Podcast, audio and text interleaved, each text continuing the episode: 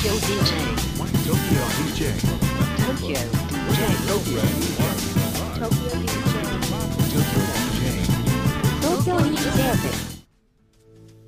どうもこんにちは東京 DJ 部のキットカットと AMA ですよろしくお願いしますよろしくお願いします東京 DJ ブレディオは都内でハウス DJ として活動しているキットカットと AMA がクラブミュージックにとどまらず音楽と人との接点を増やし DJ カルチャーの理解を深めることを目的に活動しています。番組のご意見やご感想を取り上げてほしいトピックのリクエストなどは LINE の公式アカウント「アットマーク東京 DJ」で受け付けております。よろしくお願いします。よろしくお願いします。最近あったこと。はい。先ほどあまちゃんに。今先ほどはい。なんか先謎の図みたいな。はい。そう。謎の先祖をあまちゃんにはい。服用させ先たんですけど、図ってあるんやってびっくりしましたもんね。はい、はい。あれは何だったんでしょうか？これはですね、はい、あのモリンガ。って皆さはい。んご存知ですか、モモリンガに種あるんですけど、はい。モリンガの実というものをですねはい。あのボノボでイベント出演した際に、はい耳のつぼ押しの方がですねあの耳つぼをやってくれたんですけど、はい。その時に健康に気になる人って聞かれて「あそうですね健康でいたいと思います」って言ったら、はい。あんまり手に入んないんだけどこれ欲しいって言われてはい。はいなんか気になりますね。何ですかそれって言ったら、はい。モリンガの実なんだよねって言われたんですよ。クラブのイベント中ですよ。ねはい。もうなんかもはや怪しいじゃないですか。えこれ本当に実ですかって言ったらそうそう全然違法じゃなくて天然のものなんだけど、すっごいスーパーフードだからこれ食べるとまあ朝までずっと踊ってられるし、はい。なんか集中力とかあとは需要競争？もうなんかねすごいのって言われて。それなんかもう覚醒剤の売り文句みたいいやなぐらいの本当これ大丈夫ですか？販売して、はい。みたいなはい。話したら、え全然もう普通に売ってるよ。なんか、ま、実はあんまり売ってないけどモリンガっていう、はい。植物はすごいあの世界的にもスーパーフードだと言われていて、あはい。の健康に気になる人は結構モリンガ茶とかあとモリンガオイルとかをですね、皮膚に塗るとすごいツヤツヤになっていいんだよみたいなはいことを教えてくれたんですよ。はい。でその実をですね約35粒ぐらい入って2500円ぐらいだったんですけど、はい。まあまあいい値段で、そうですね。でもあんまり手に入んないって言われたんで買って帰ってきたんですね。はい。はい、でたまにちょっと今日朝まで DJ イベントだなって時になんかこうレッドブル効果を期待してですね、はい。翼を授けてくれるんじゃないかと思って、はい。よく食べてるんですけど、はい。ちょっとあまちゃんにもちょっと一回体感してほしいということで、そうですね、はい、今日身をちょっとお渡ししたんですけど、どうですか味は？なんかあのそもそもまずなんていうんですか殻の中に実があってなんか落花生みたいな感じですよねまあ言ってしまえば。はい。ででめっちゃちっちゃくて黒い粒なんですけど歯で噛んで殻を割ってなんか白いっすよね。はい、実が出てきてまあなんかアーモンドアーモンドじゃないなんていうかピーナッツみたいな感じですかね。はい、で食べたんですけどなんかあ苦みたいななんかえー食べたことない味だったんですけど。大丈夫ですか？トリップ状態になってないですか？今。なってないです。放送事故なるんで。本当ですか？はいはいそうなんですね。なんか苦くて、でなんかちょっと甘いみたいななんか変な感じだった水飲んですよ。むと甘く変わるんですよ、ね。はい。あめっちゃ甘くなりましたねこれ謎なんですけど、はい。水飲むと甘くなりました。そんなものを食べたことないじゃないですか、はい。口の中で水含んだら甘くなるんですよ。そうですよね、うん。はい。なんか不思議な感覚でしたそうなんすよ。不思議ねな実で。はい気になる方はモリンガの実っていうのを、あのネットで探すと売ってる、まあ、業者さんとかなのかな、はい。あんまりこう一般には売ってないんですけど、あのー結構需要競争ってバーンって書いてたりするんで、はい、ちょっとはい。漢方だと思ってね、はい。はい、飲んでみるのはいいんじゃないかなと思います。はい。本日のテーマははい。アナログレコードの魅力とは？はい。なんでまた急になんか今回あれですよね、アナログレコードのば版の話ですよね。そうです、はい。アナログの曲紹介ではなくてですね、はい。このアナログの魅力自体についてですね、一回掘り下げたいなと思ったんですけれども、はブルーハーツの河本大翔さんですねアナログ大好きだと公言していましてですね、はい。理由は単にそっちの方が感動するからというかっこいい理由なんですけれども、はい。あまちゃんも好きですか？僕はコードデジタルから入ってはいアナログに行ったタイプなんで、おはい、なんかやっぱあ操ってる感がいいですね。なんかねマニュアル車を運転してるみたいな感じそうでよねですすね。僕そのマニュアルちなみにこれもう収録これ実は3回目ぐらいなんですけど、あのちょっとねいろいろ事情があってこれ3回目ぐらいなんですけど、同じテーマで。はい。で僕最初車のマニュアル車みたいに言ったら全然なんかキットさん。えはみたいな感じの反応してたのにもう3回やってるから逆に食い気味であのマニュアル車みたいって言われるっていう、はい。会話は奪ってくスタイルですよ、はい、まあまさにね、やっぱ車はオートマではなくて自分でこうねね。ギア変えるのみたいな感じの感覚ですよね。はい、やっぱあれなんじゃないですかこう便利になりすぎると、はい。その工程を楽しむことを忘れちゃうっていうところがあるので、はい。ちょっとぐらいなんかめんどくせえなって思う方がい。実は記録に残ってたりしません、いろんなことが、ねはい、はい。最近はね、なんかええ。手間がかかる方に価値があるみたいなね。そうですよね、はい。なんか愛着が湧きますよね、ではですね、はい。レコードとはシンプルにちょっと掘り下げたいと思うんですけれども、レコードは音声記録を意味し主に樹脂などでできた円盤に音楽や音声などの振動を刻み込み記録したメディアの一種を指すことが多いと言われています。はい、はい。でまた、えーレコードはですね塩化ビニールを主材とする樹脂の円盤を溝が刻まれた金型でプレスすることで制作されます。はい、はいそしてですねレコードってアナログと言われたりバイナルって言われたり結構いろんな呼び方があると思うんですけれども、はい。えーレコードとはですね英語で記録するという意味なんですね、はい。はい。で音声信号をアナログのまま記録したものであるためアナログというふうに、えー呼んだりもします。はい、そして盤面の素材のことですね。はい、はい、ビニールでできていることからバイナルビニールという呼び方もされています結はい。構さまざまな呼ばれ方してて、ね。はい、この間ツイッターに、はい、あのレコードのことをバイナルっていう人はちょっと危険だよみたいなのを、あまる子ちゃんのはい、のね、まる子ちゃんのなんかサムネで吹き出しで誰かがはい勝手に制作したものがあったんですけど、確かになと。なんか DJ って結構なんかバイナルなんですよねみたいなこと言ったりするじゃないですか。いや今、ね悪意ある言い方してますよ今 いやのは。私はバイナル DJ を尊敬してますよ、はい。前提として、はい、もちろんです、はい。はい。なんですけどなんかこうねレコードっていう呼び方は、はい。結構 DJ さんではしないかな。バイナルっていう人多くないですか？そうですね。若い人ほどバイナルっていうんですかね。ねえ、はい。何なんですかね。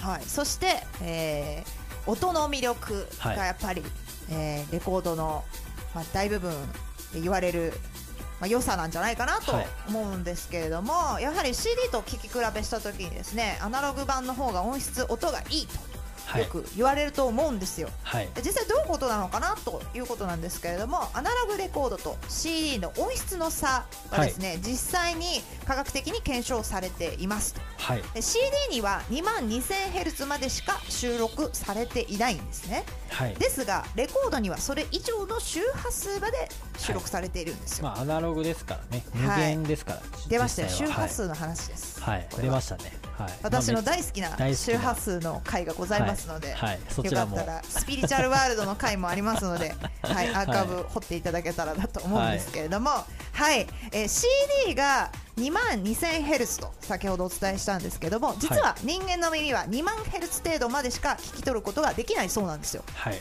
なんで一応 2000Hz バッファー取ってるんですね。はい、はい、なんですがやっぱり音質についてはあのレコードは CD や配信データに比べてですね、あのすごいデータ量が多いということなんですよ。はい、で今最近出てますハイレゾさえレコードの容量には追いついていないとはい、いうことなんですね。そうですね。はい。はい、でレコードの良さはですね音質面で言えばデジタル変換されてない波形をそのまま再生しているため音の角がなく滑らかでまるで演奏や歌声をその場で聴いているかのような臨場感を覚える。はい、確かにそうですよね、はい、なんなんか今演奏してるような感じっていうのはちょっとバイナルではあったりしますよね。だからジャズのレコードを。そうですね。なんか音の厚みというのかなんかはい。温かみというのか、ね。まあ、レコードでやってる DJ さんはなんかあレコーダーだって分かる時があったりする。ありますよね。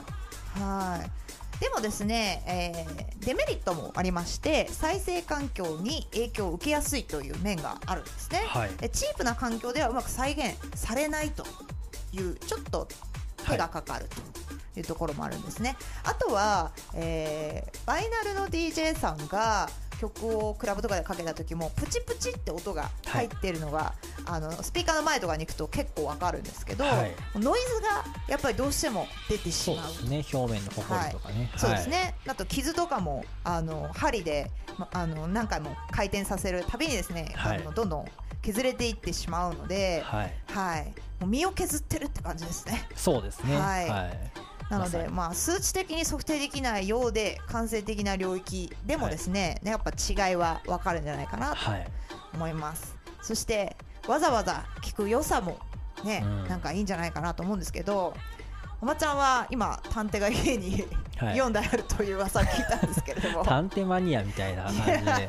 でもやっぱ新しい探偵にしたんですけど、はい。あの前までベスタのやつでで今回パイオニアなんですけど、はい、まあ、新しい探偵の方がはい。回転が安定してて、でトルクもあるんですぐこう回転が回ってくれるんで、はい、ちょっとスクラッチ頑張ろうかなみたいな、はい、ちょっと頑張ろうかなみたいな感じで、はい、ちょっとねずっとスクラッチやりたくて、はい、何回か練習してたんですけどね、はい。やっぱなんかね楽しいですよねレコードって。そうですね、うん。はい、すんなりうまくいかないところがなんかこうね悔しいなと思って練習しようかなとかって思ったりしますよね。あのすぐピッチ合わせられる人になりたいですねあのレコードやあのーもうなんか3回ぐらいちょちょちょってやったら全部合っちゃうみたいな。なんとなんなんですよね。レンマさんとかもやばいですよ。あのそうレコードでやってんのに、あの合わせ方の速さとずれなささがもう CDJ かなっていう勢いでバイナル DJ ではい。レコードの調整に時間がかかんないのってすごいことなんですよ。これ DJ やってない人はあんまりわかんないかもしれないんですけど、あのめちゃくそいじってるよりも3回ぐらいしかちょちょちょって触らなくて、はい。なんかキックが全部合ってる人ってすごいんでいすよ。やあれす。ごいですよね。やっぱはい。波形を見ることに慣れちゃってるとその情報なしで耳だけで合わせるって結構難しい。あれすごいですよね、はい。何もしてないわけじゃないんですよね、はい。瞬時に合わせられる技術なそんでよね。うですすね、はい、体に染み込ませてるんですよいね。やあれすごいーかっこいいですね、はい。ということではい。そしてですねあのレコード DJ さん私結構至上主義で、はい。あのクラブに遊びに行っていた時に結構私の先輩方がまあエンマさんとかの世代なんではい。もうバイナルでやってたのが普通だったんですね、はい。ちょっと古いんですけどでやっぱバイナルでやってるそのまあ所作とかがねかっこいいなってその当時思ってたんで、はい。そのレコードジャケットをなんかこうバッグから取り出して、はい。こうなんかななんですかねこう小動物みたいにシャシャシャシャシャシャっていっぱはい。いこう触って出して、あこれみたいなやつをこはい。うちょっとチラ見えジャケットでなんか中のレコード出して針落として回転させてあはい。違うみたいなまた戻すみたいな。なんかその感じがデジタルだとないじゃないですか、はい。なんかその仕草も、うん。なんかその DJ プレイの中で結構見てる側からするとはい。アーティスト感が出てて、そうですね。かっこいいな。なんか別にわざとやってるパフォーマンスじゃないですけどあパフォーマンスに見えるというかそうなんですよね。なんか曲を選んでることがもちろんデジタルでやってる人も一生懸命選んでると思うんですけど、は分かりやすいし、はい。なんかリアクションしてるのがすごい分かる感じですよね。はい、やっぱなんか見応えはある気がしますね、うんそうそうそう、はい。その工程が、まあ、かっこいいし自らやってる時も楽しい。はい。はいと思える良さあるんじゃないかなと思いますしまたレコード屋さんとかでねレコードをこう一生懸命ねちょっと視聴させてくださいとか言いながら、はい。こうわざわざ買ってですね、あのーあ集めてコレクトして、まあ、実際に当日重いバッグを背負っていくとかいうちょっとね手間なんですけれども、それ自体も楽しいとはいいうね。そうですね。はいところもあるんじゃないかなと思いますが、はい。はい、アナログレコードの種類についてちょっとですねあの掘り下げたいと思うんですけれども、はい。実はですねアナログレコードと一言と言いま一言で言いましても、はい。い、ろんな種類があります。はい。はい、LP レコード、シングルレコード、EP レコード、12インチレコード SP レコードなどなど。はい。はい、ではですね、えーまず SP レコードから説明したいと思うんですけども、はい。初期のレコードタイプでですねこちらははい1963年に生産が終了しております。はい、はい。皆さんは初めて来生まれてないんじゃないでしょうか。はい。そうですよね。はい。直径12インチで、えー30センチ、はい。収録時間は4分から5分。はい。そして78回転だったんですね。回転数おかしくないですか？はい。ちょっと私33とは40持ってる単点に78回転はございません、そうですよね。はい。はい。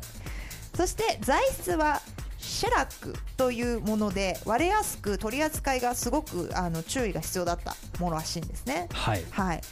そしてその後 LP レコードというものが出ます。こちらはいこれはなんか一1900般的なイメージあはい。ります48年にあのアメリカのコロンビアから初めて発売されたあ現在はい。主流のレコード版ですよね。LP はい。って結構聞くと思うんですけれども、はい。それまでのシュラック版に対しまして、えーポリ塩化ビニールの素材になったことで丈夫で薄く軽くなり高密度で長時間の録音が可能になったそうなんですね。はい。はい、こちらが収録時間が、えー30分そして33回転、はい。直径は12インチ30センチということなんで、はい。SP レコードと同じ大きさなんですけどだいぶ、はい、収録時間が長くなったんじゃないでしょうか。はい。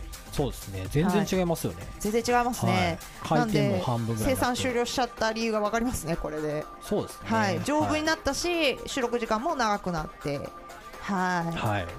そしてですね、えーシングルレコード。こちら小さいドーナツ版みたいなの見たことある人多いと思うんですけれども、ね。こちら真ん中の穴がねちょっと大きいですよね。直径7インチ17センチ、収録時間は5分から8分でこちらは45回転ですね、はちょっと早いんですね。はいはい。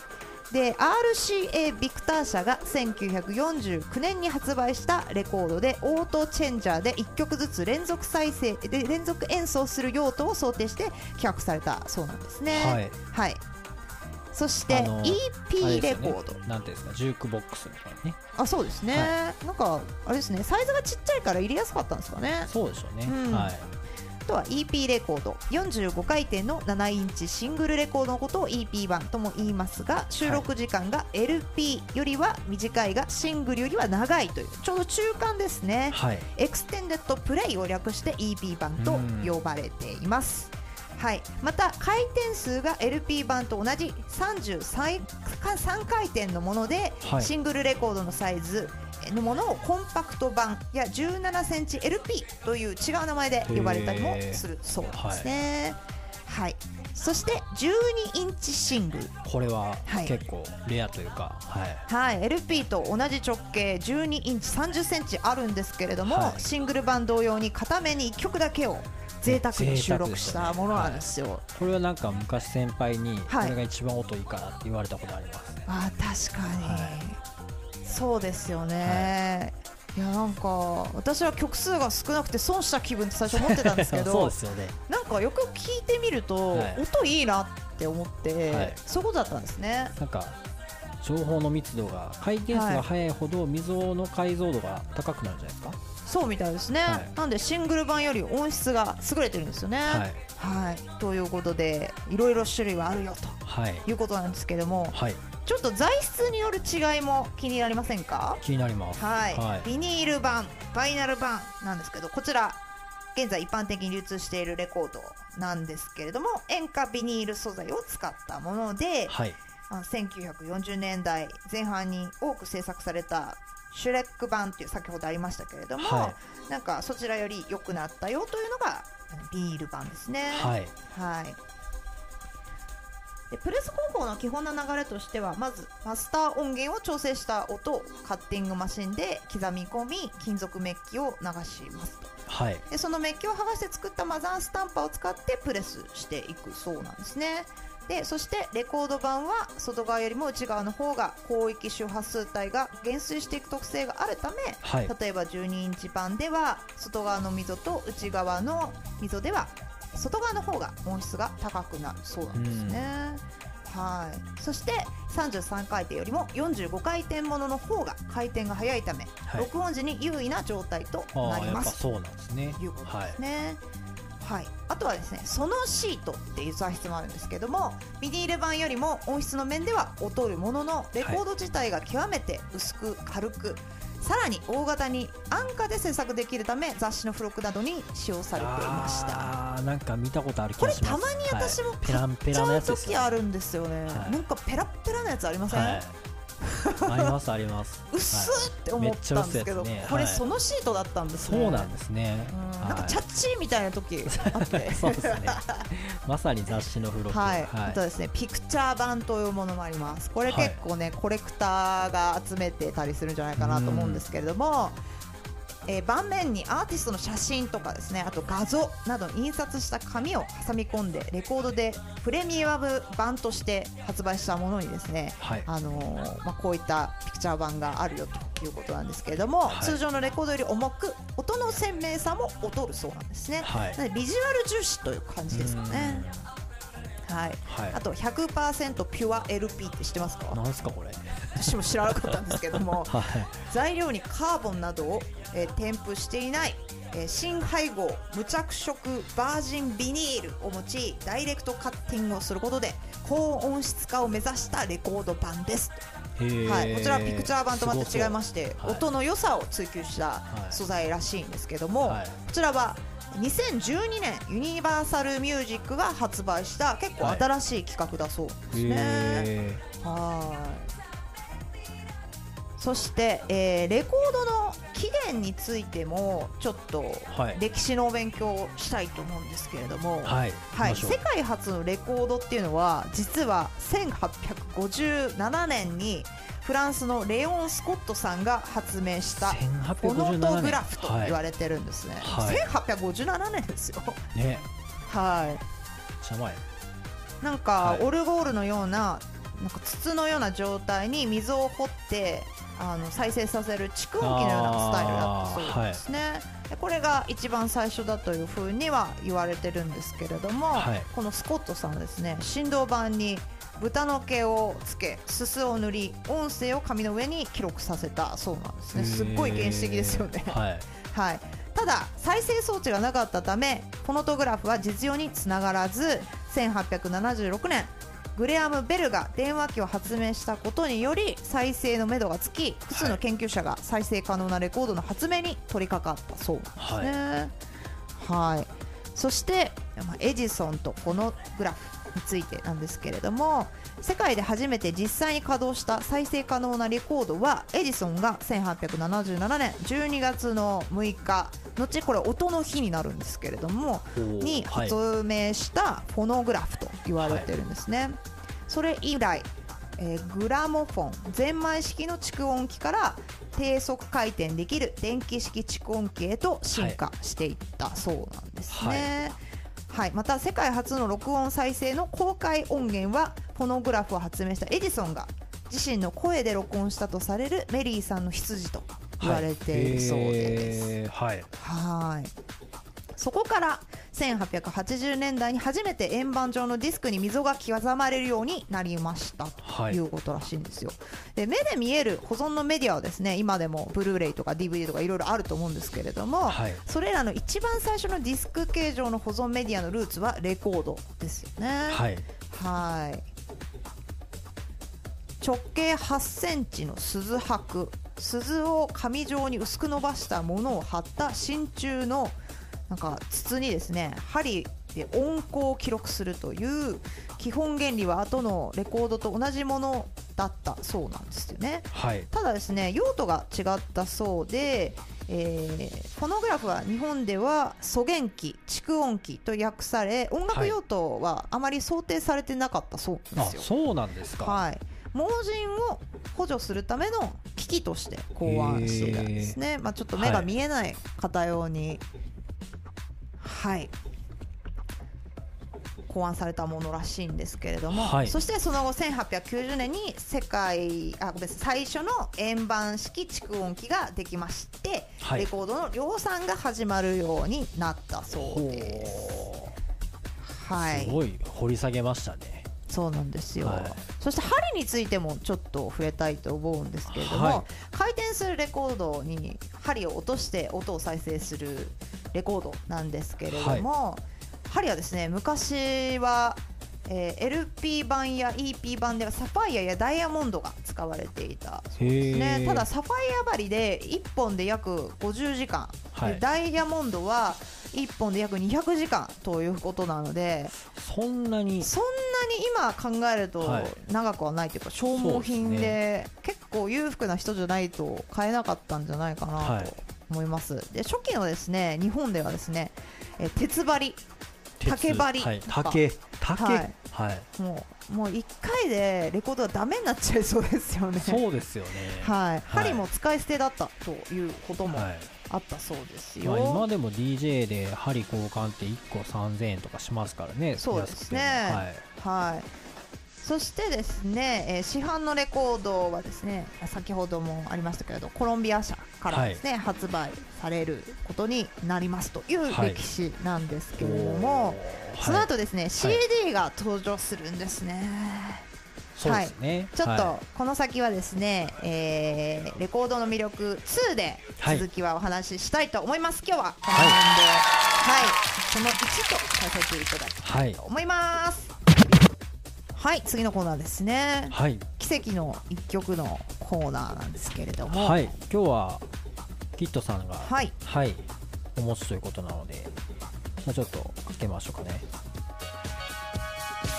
はい。はいこちらの曲は「Feels Good Carrots and Beets」という曲で Electra featuring Tara Butler という曲なんですけれどもはい。オリジナル12インチミックスというバージョンです。はい。こちらの曲は1982年にリリースされた曲なんですけれどもはい。最近ちょっとイタロ系にハマってまして。へーダサーかっこいい感じがはいちょっとなんか自分の中でマイブームなんですけどなんか誰も書けない感じがしてはい。なんかちょっと私だけのものみたいな感じで結構最近掘ってるんですけれどもはい。はい。フランキー・ナックルズジェイミー・プリンシプルさん「Your Love」という有名な曲があるんですけれども。ダサいですねでしょ？ダサいでしょ？はい。そのあのハウスの名曲にですねえー多大な影響を与えたと言われる、えー作品なんですねこの曲は、はい、ベースラインがなんかね時代を感じますよね80年代って感じで、はい、でこの女性の声もねもうねちょっと年代を感じる感じの。はい。はい、なんとも淡々と進んでいくトラックなんですけれども。昔はこういう曲でこうダンスバーが盛り上がっていたのをですね。ちょっと想像しながら私かけるんですけど、ダサいですね。って言われなんかきっとさちょっと超絶ダサいですねこれって言われるのをちょっと喜んでる最近なんですけども。はい、そしてですねあのフランキー・ナックルズの「ヨーラブを聴いていただきたいんですけれども、はい。はい、あまちゃんに今送りましたのではい。ちょっとこの曲に影響を受けてこの曲ができたよということをちょっとね奇跡の一曲でご紹介したいなと思ったので、えーこの曲にしたんですけれども、はい。はい、フランキー・ナックルズの「Your Love」はですね1987年にリリースされた最初のハウス曲ではないかと言われることもある名曲なんですけれども、まあ、ハウスラバーだったら絶対知ってるんじゃないかなと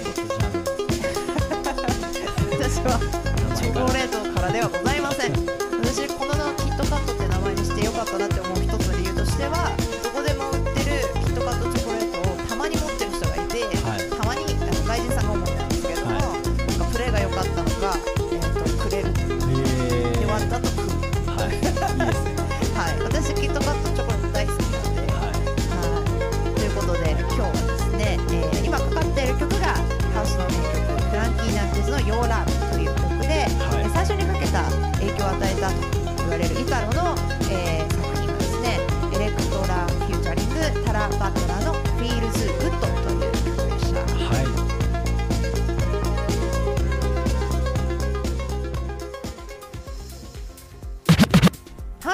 Feels ナーさんからのお便りのコーナーなんですけれども実はですねあります。ああるんですか？メルシーさんからいただいております。はい。はい DJ 練習いやなん会かちょっといい流れ来てますよね。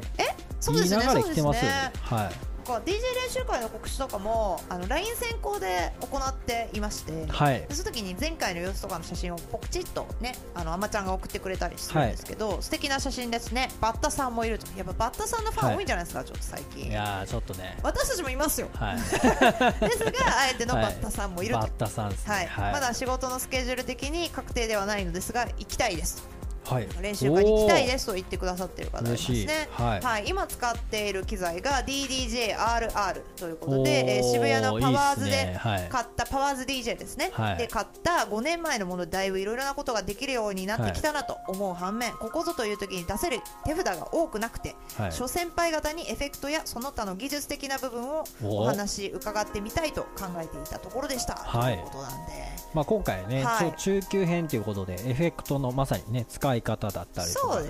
楽曲の仕込み方だったりとか、はい。曲のねつなぐ場所だったり、うんはい、皆さん持ってきた音源のちょっとエフェクトかけて変えてみるとかっていうのははい。すごい分かりやすく面白い部分なんで。ね。はい。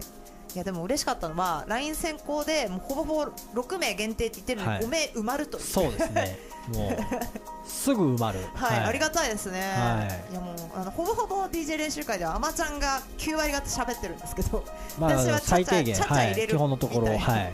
いやもうすごいなあまちゃん。資料とか完璧たまにたまにあの僕説明した後で 全否定される時ありますけど。私は面白いですね。私はこうやってませんとか言って。収集つかんみたいな。すいません。そんなゆるっとした DJ 練習会なのでねはい。あの全然構えずにお一人様で参加されてる方も多いので、そうですよね。全然お友達と一緒にっていうことではなくて一、はい。人でも全然、はい、友達作って帰ってもらうぐらいの感じで、はい。ぜひぜひ気軽に。リピーターも多いのがありがたいですよね。はい。結構それ嬉しいなと思ってて、なんか来た人にやっぱり楽しんでもらいたいですしね。そうですね。はい。はい。ありがとうございます。はい。はい。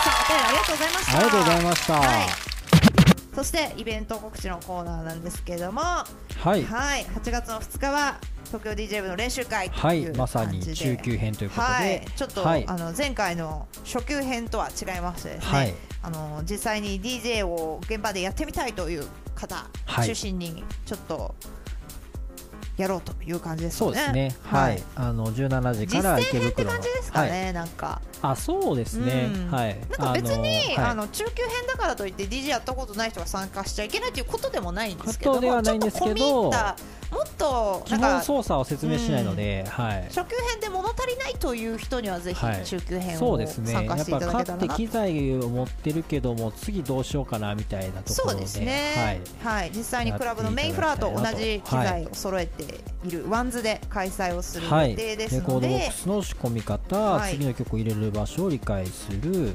であとミキサーのエフェクト機能を使いこなすということで、はい。はい。やりますのでそしてですね、はい。えー8月の5日本邦初公開告知させていただくんですけれども、はい。宮下パーク新しくできおた渋谷のはい。建物なんですけど、はい。私そちら、えー8月の5日はい。17時から23時にですね、前回ゲストでお越しいただきました秀美さんとはい。私とあと先輩の山力さん3はい。名でですね、あのイベントをやる予定なんですよ。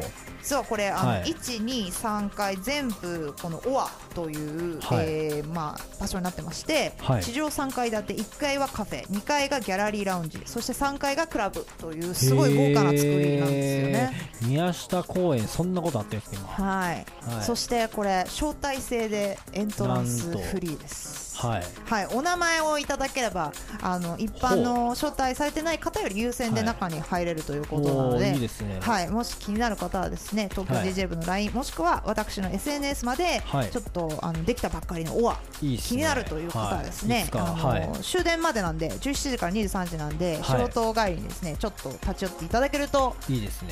いいなと思っております。はい。はい。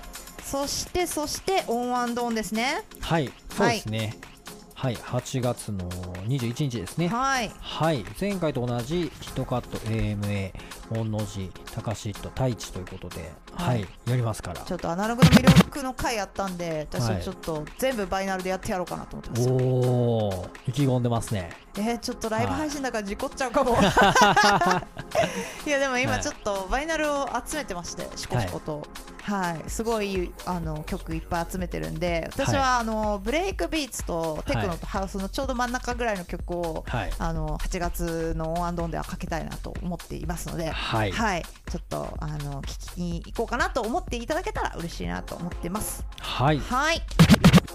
このレディオは現在協賛してくださる方を募集しております。リスナーによるお便りも大募集中です。番組で取り上げてほしいテーマや、えー私たちへの応援メッセージなども励みになりますのでぜひ気軽に送っていただけたら嬉しいと思います。はい、そして嬉しいと思いますとおかしいよね。嬉まあしいです。嬉しいですよね。はい。ちょっと今ゲシュタルト崩壊を起こして文章読んでるとたまにありますよね第三者みたいな。誰だよ私みたいなすいません。失礼いたしました、はい。嬉しいです。はい、嬉しいいです番組スポンサーには青山にあるレストランチャックワゴンさんにご協力いただいております。はいいつもありがとうございます。ありがとうございます。東京 DJ 部のキットカットと平明でした。